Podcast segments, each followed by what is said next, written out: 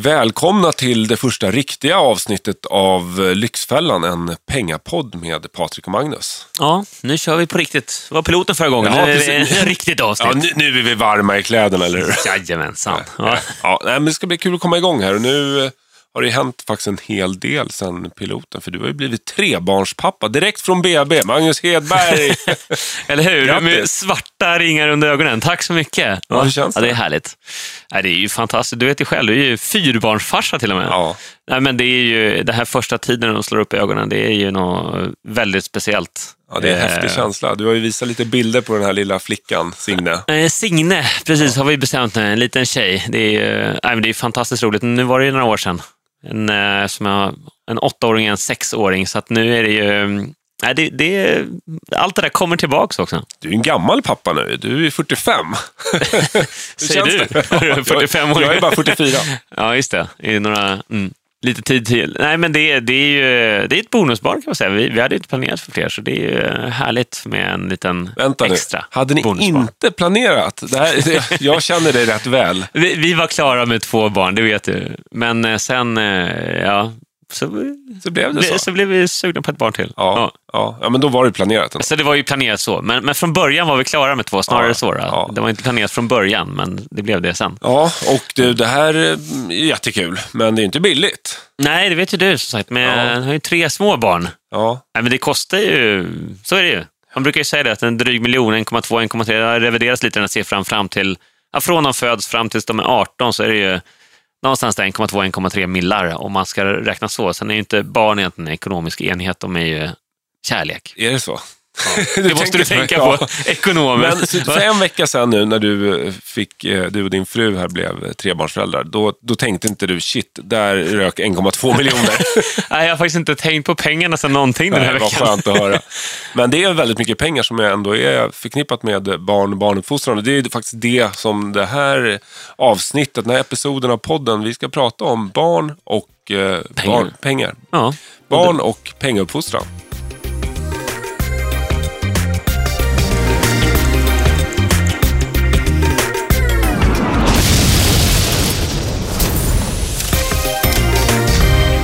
Ja, barn och pengar, det är ju ett ämne som egentligen är outtömligt nästan, men eh, någonting som angår dem, ja det angår ju alla som har barn förstås. Och det handlar inte bara om vanlig uppfostran, utan man måste ju också faktiskt tänka till på hur man uppfostrar sina barn ekonomiskt, vad de får för förhållande till pengar.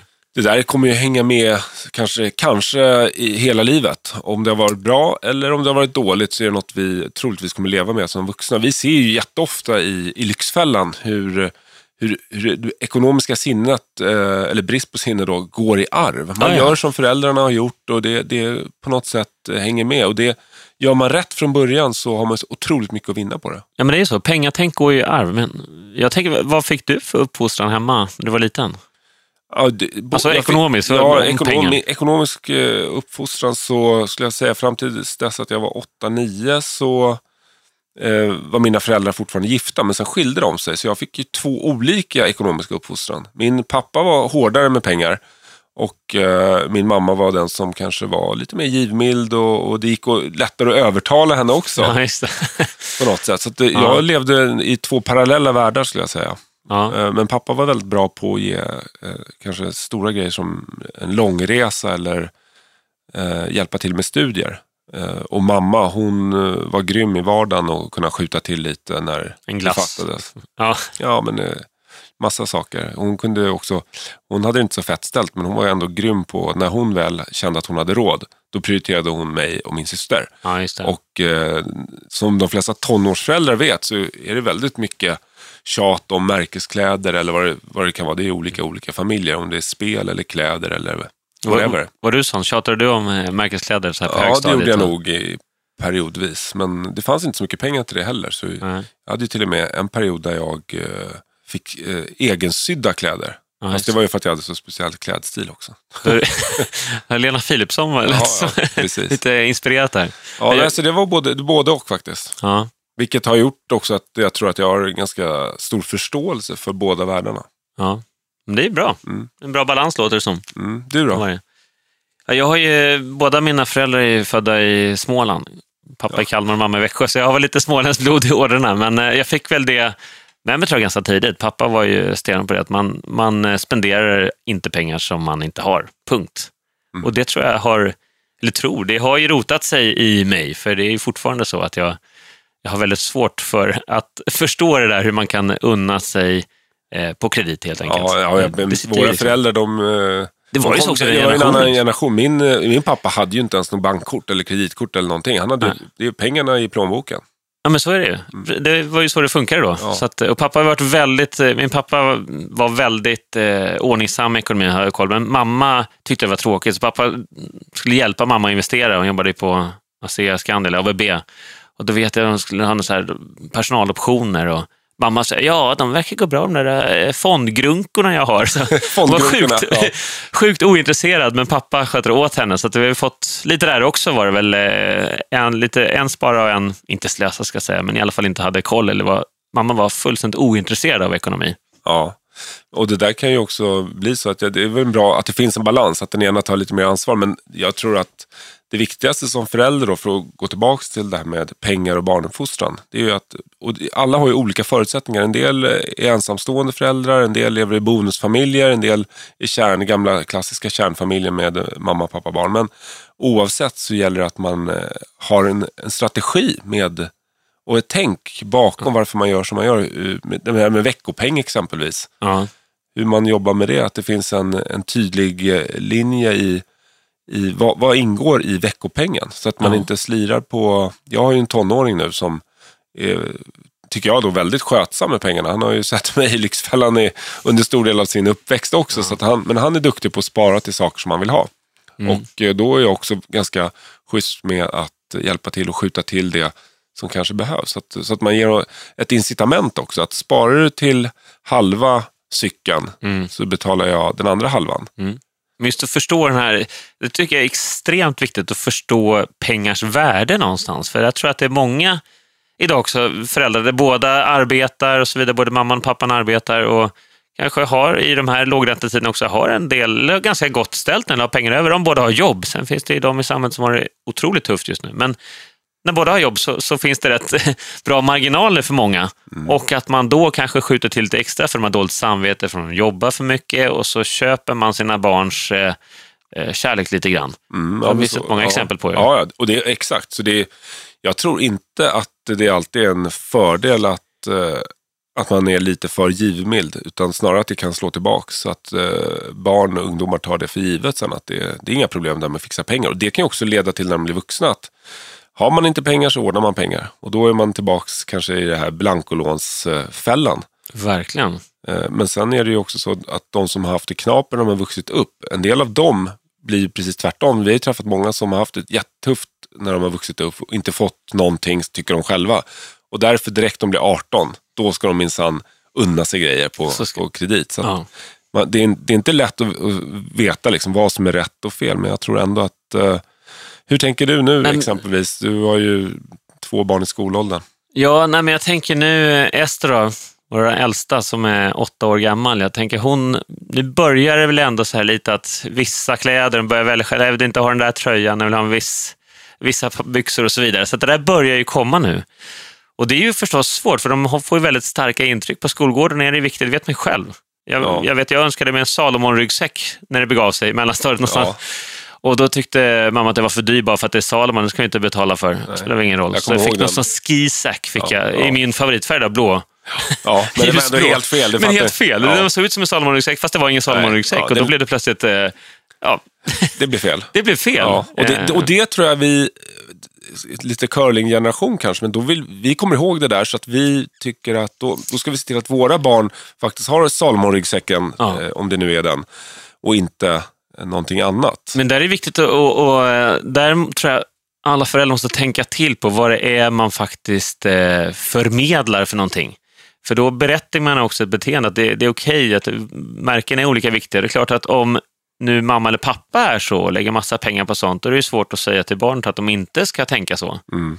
För så att det går ju rakt nedstigande led. Jag menar, om, precis som med allt annat. Om det står med mamma eller pappa inte har flytväst i båten men tvingar barnen att ha det, det blir ju rätt motsägelsefullt. Mm. Barn gör ju inte som man säger, utan som man gör. Så är Så det. det gäller ju att föregå med gott Det- exempel det, det gäller att vara grymt konsekvent och det är inte så lätt i alla gånger. Sen tycker jag att man måste göra skillnad på vuxna och barn. Jag tror barn tar ju mer intryck då på skolgården än vad de gör och vad, vad, vad vi har för kostym på oss, vad det är för märke på det.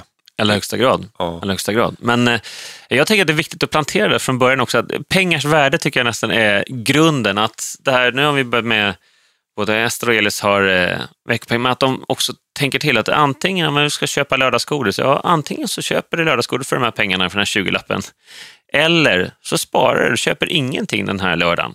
Mm. Och ingenting nästa helg, så kan du köpa någon, någon rolig sak för 60 kronor om tre veckor. Ja, Bara Ja, det- den lilla grejen, sen om det är 20 kronor eller 2 kronor eller 200 kronor, det är oväsentligt. Det viktiga är att man förstår att man har ett val Mm. och att pengar har ett värde. och det här med uppskjuten belöning, för det är en av de absolut viktigaste sakerna till, när det kommer till att skaffa sig en bra privatekonomi, att man förstår kraften i uppskjuten belöning. Och vi som är extremt eh, intresserade av investeringar också, när vi inte jobbar med Lyxfällan så pratar vi väldigt mycket om våra egna placeringar och investeringar. Och det, där handlar det väldigt mycket om uppskjuten belöning. Att, att Ja. faktiskt, eh, nu lägger vi pengarna på de här aktierna för att förhoppningsvis då eh, om fem år Ja kunna ha fått ihop så här mycket. Istället för att vara sugen på att köpa en ny bil precis här och nu. Ja, och där är ju extremt viktigt just när det kommer till barn. Jag tänker så barnsparande, att man faktiskt börjar också för spara fram till, ja, till 18-årsdagen. Att man tänker till på det här. Att, Du menar eh, som det- förälder? Att Som förälder, att man Ja. börjar spara åt barnet också. Mm. Det är, veckopeng är ju en sak för det här kortsiktiga, att få barnet att förstå pengars värde och hur det hänger ihop. Men att man också eh, kör igång ett sparande för barnet. Det behöver inte vara några stora pengar, men att man eh, gör det varje månad. Ja. Sen start. är det ju väldigt svårt. Eh, vissa områden då där det är högt socialt tryck på att man som barn, då, om man är tio år och alla kommer med den senaste mobiltelefonen som det faktiskt är i vissa områden. Hur ska man hantera det som förälder? Ska man haka på det där? Och så måste man också förklara för barnet varför man gör på det ena eller andra sättet. Och de Mm. där diskussionerna blir väl tuffa. Jag tänker, du som har tonåring. Ja, fast, och det är väldigt intressant. Eh, Gustav är ju snart 16 år och eh, vi har ju pratat pengar ända sedan han var 3-4 år. Mm. Han har en han har en väldigt mognad när det kommer till pengar. För att eh, jag minns att det var nästan tuffare när han var 8, 10, 12 än vad det är nu. Mm. Eh, och det där är såklart olika, olika familjer, olika, alla, person, alla barn är ju olika. Det borde kanske vara tuffare när man är 15, 16 Ja. eh, att hantera det som förälder. Men så är det inte. Och det visar att då har vi gjort någonting rätt. Ja. Eh, och det tror jag en av de sakerna är att faktiskt våga prata med era barn om pengar redan från tidigt skede. Och att jag har ju varit eh, ensamstående pappa också i perioder och inte alltid haft speciellt gott ställt. Och våga säga det till, eh, till ditt barn. Förklara hur läget är och varför vi inte kan göra den här utflykten eller den här resan eller köpa den här grejen just nu. Ja, för att först måste pappa jobba lite till så att vi kan spara pengar och sen kan vi göra det där roliga. Mm. Men först måste vi betala hyran och maten. Då får, då får man tycka att då, då är man en torftig förälder. Men jag vet, och det är det vi också vill säga till många av våra deltagare i Lyxfällan, det är klokt och långsiktigt och det är kärlek. Att, att, ta, Bry sig att bry sig, att, Ja. och, att, att göra den här pengauppfostran, att förklara hur, hur det faktiskt hänger ihop. Ja. Jobb, pengar, Och sen utgifter och sen när, det blir, när man har lite pengar över, då kan man hitta på något kul. Jag tror många föräldrar är så rädda för, alltså den här curlinggenerationen nu, att eh, man vill ge, ge sina barn allt. Man tror att man hjälper dem till en härlig tillvaro, men egentligen så stjälper man deras framtida förutsättningar att klara sig på egen hand. Ja, och de blir på något sätt så bortskämda också, så de tror att allting är så här enkelt i livet. Sen är det ju faktiskt en härlig känsla att få längta. Och det är ju många som missar den grejen nu för tiden, för att det är så lättillgängligt. Man kanske vill köpa, man har möjligheten att köpa den där presenten till sitt barn direkt och så gör man det. Men barnet, barn mår bra av att få längta. Jag har en treåring hemma. Eh, Han kommer ju på saker som han vill ha lite titt som tätt. Det är ibland allt ifrån en tennisboll till en, eh, en liten cykel eller vad det kan vara. Det är, saker och ting är inte jättedyra när, när man ska köpa till en treåring.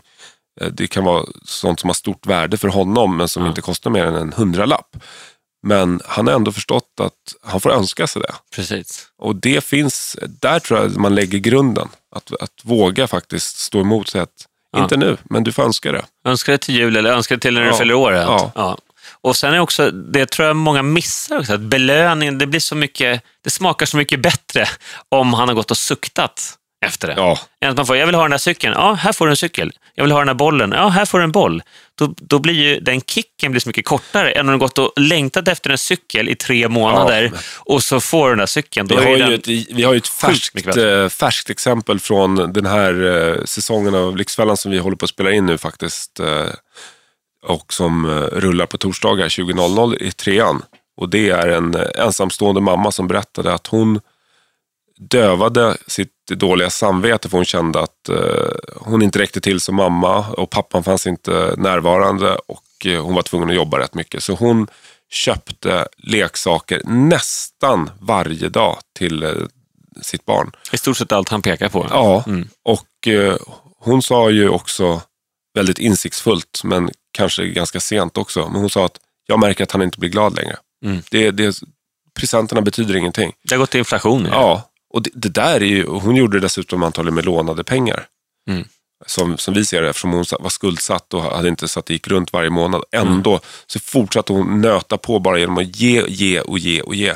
Till slut så var barnet inte, det är inte det de behöver. Nej.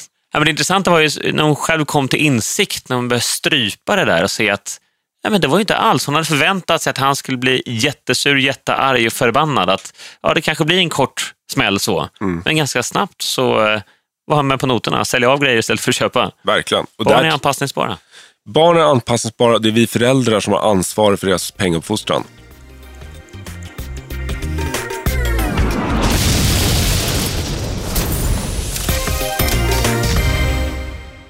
Ja, I grund och botten så handlar ju det här med pengar och barn om att faktiskt sätta gränserna och sätta nivåer. Jag tror att det är en av de stora akilleshälarna för många föräldrar idag. Att man, man vågar inte sätta gränser, sätta ner foten och säga att pang, nej tyvärr, det här eh, kan vi inte göra.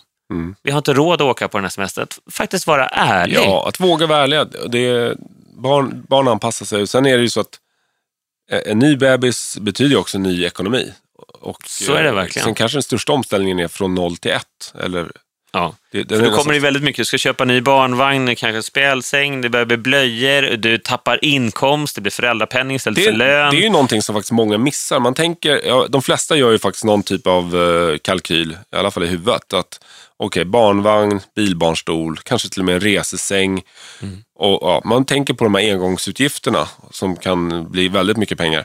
Men många glömmer också bort att man går ner i inkomst under en längre period. En av föräldrarna gör det, ibland båda till och med. Mm, verkligen. Och den kombon kommer ju nästan som eh, en chock för en del nyblivna föräldrar. Ja, och dessutom kanske det kommer till andra eh, följdeffekter, i alla fall om du skaffar barn nummer två eller tre, att det är inte bara det här med blöjor, barnvagn, här upp, eller klara, eller bilbarnstol, utan du kanske måste ha ett större boende, du behöver ett rum extra, Mm. kanske behöver en större bil om du har bil, och så vidare. och så vidare. Så det kan ju, ja, det är ju också så att man själv som förälder även där måste välja väg lite grann.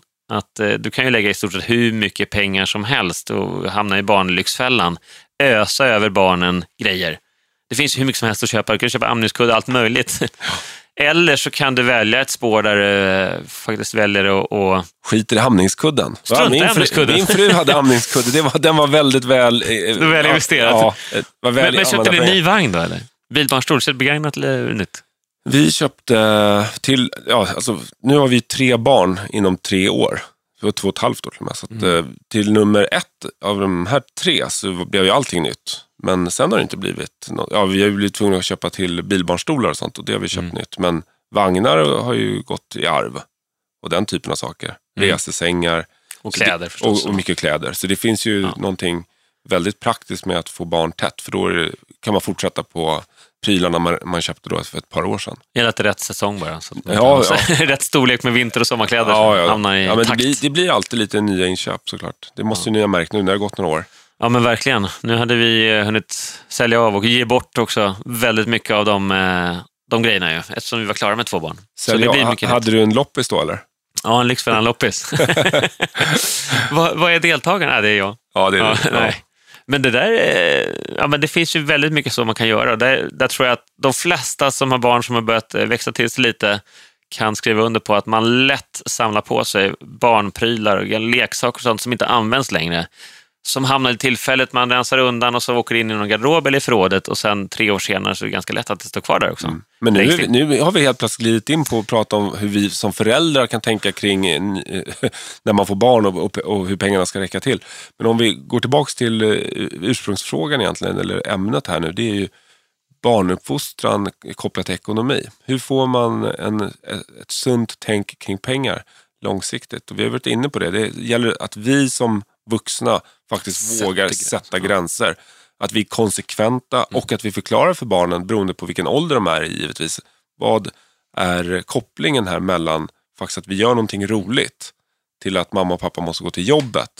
Eh, det finns ju ett samband där som jag tror väldigt många faktiskt eh, inte riktigt förstår när de är små och föräldrarna verkar inte alltid vara så, så benägna att prata om det. Och här finns det faktiskt en, en stor fara skulle jag säga, i dagens samhälle. Förr i tiden så var det så, jag menar, gamla industrisamhället. Då gick, eh, jobbade man en vecka i fabriken, gick upp till fabrikören på rummet på, eh, på fredagen, fick eh, veckolönen i handen och gick hem. Då var det väldigt visuellt och tydligt. Här har du så här många sedlar i plånboken. Nu köper vi mat för de här, vi betalar för det här och så vidare. Skomakaren för det. Och så såg man hur mycket pengar man hade kvar att eh, handskas med. Men idag när det är kreditkort och det är internetbank och nu till och med i mobilen så vet ju inte barnen om mamma och pappa står och smsar till någon eller utgör bankärenden. Nej. Eller betalar. Så det här har blivit väldigt mycket mer diffust för barn. Förr var det ju så att, klassiskt, mamma och pappa vill bara gå till bankomaten och ta ja. ut nya pengar om du har slut på dem. Mm i barnens ja, ja. För den, den spottar ut sedlar ur, ur, väggen. Ja, det var lösningen. Det var lösningen, men idag är det inte ens det. Så att det är mycket svårare för barn tror jag, att greppa det här med pengar och ekonomi. Vilket Därför behöver man bli tydligare med att prata vad som faktiskt eh, Hur det fungerar. Hur, Hur fungerar pengar och vad är, är så att säga, samband mellan eh, inkomster och utgifter? Ja. Och vad är det som man måste betala först och främst innan man kan hitta på roliga saker? Och då kan man fråga sig också, när ska man börja prata med barn om pengar? Då? Jag tänker också att det kan vara viktigt att sätta sig faktiskt och visa barn att man betalar räkningar datorn. Inte att de behöver kunna slänga in ett OCR-nummer eller ja, men att man faktiskt får med det som en naturlig del. Att ja, man kollar över att det är schysst. Ja. Vad säger du om ålder där då? Ja, när, jag, tycker du det är jag, vettigt att börja prata pengar med barn? Nej, jag tycker det finns ingen eh, för tidig ålder. Jag tror att man kan börja supertidigt. Sen gör man det på en eh, mycket lägre nivå då såklart. Man kan smyga in det lite när man leker. Eller ibland, så jag brukar göra det ibland när mina småbarn protesterar när jag måste sticka till jobbet för de vill att jag ska vara hemma och leka. Mm. Eh, men då har jag förklarat för dem att för att vi ska kunna hitta på det där roliga som vi har tänkt göra i helgen, då, vad det nu kan vara, då, så måste ju pappa jobba. För jag måste jobba så att vi ska få pengar. Och det är en mm. grej som jag säger ganska ofta. Jag måste till jobbet för att vi ska få pengar. Det. Så att vi kan göra de där grejerna som, som ni vill göra. Då. Och ja. då, då slutar de protestera. Ja, just det. Nu säger de själva, hej då pappa, nu måste du till jobbet så att vi får pengar. Ja, just det. Ja, det är bra. Ja, så ja. man kan börja väldigt tidigt och de är ju bara två tre år.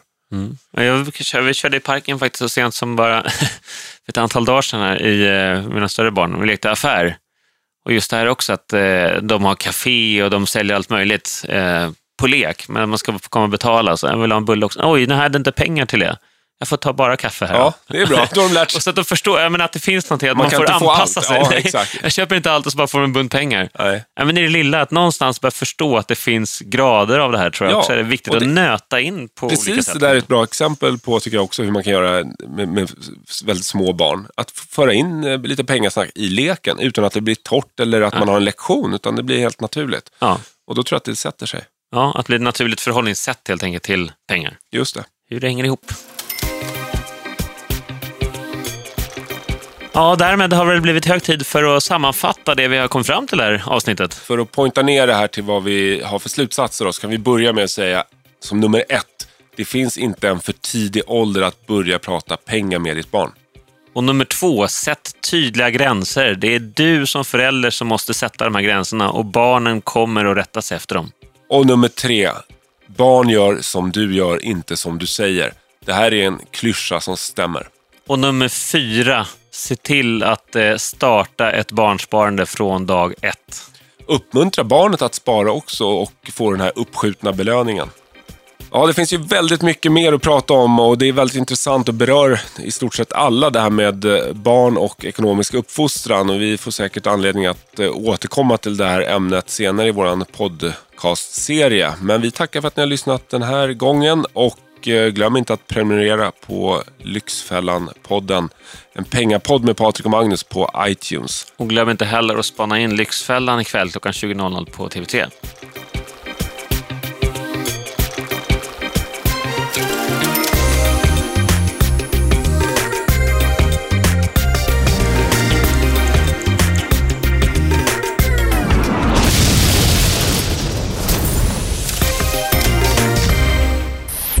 of I Like Radio.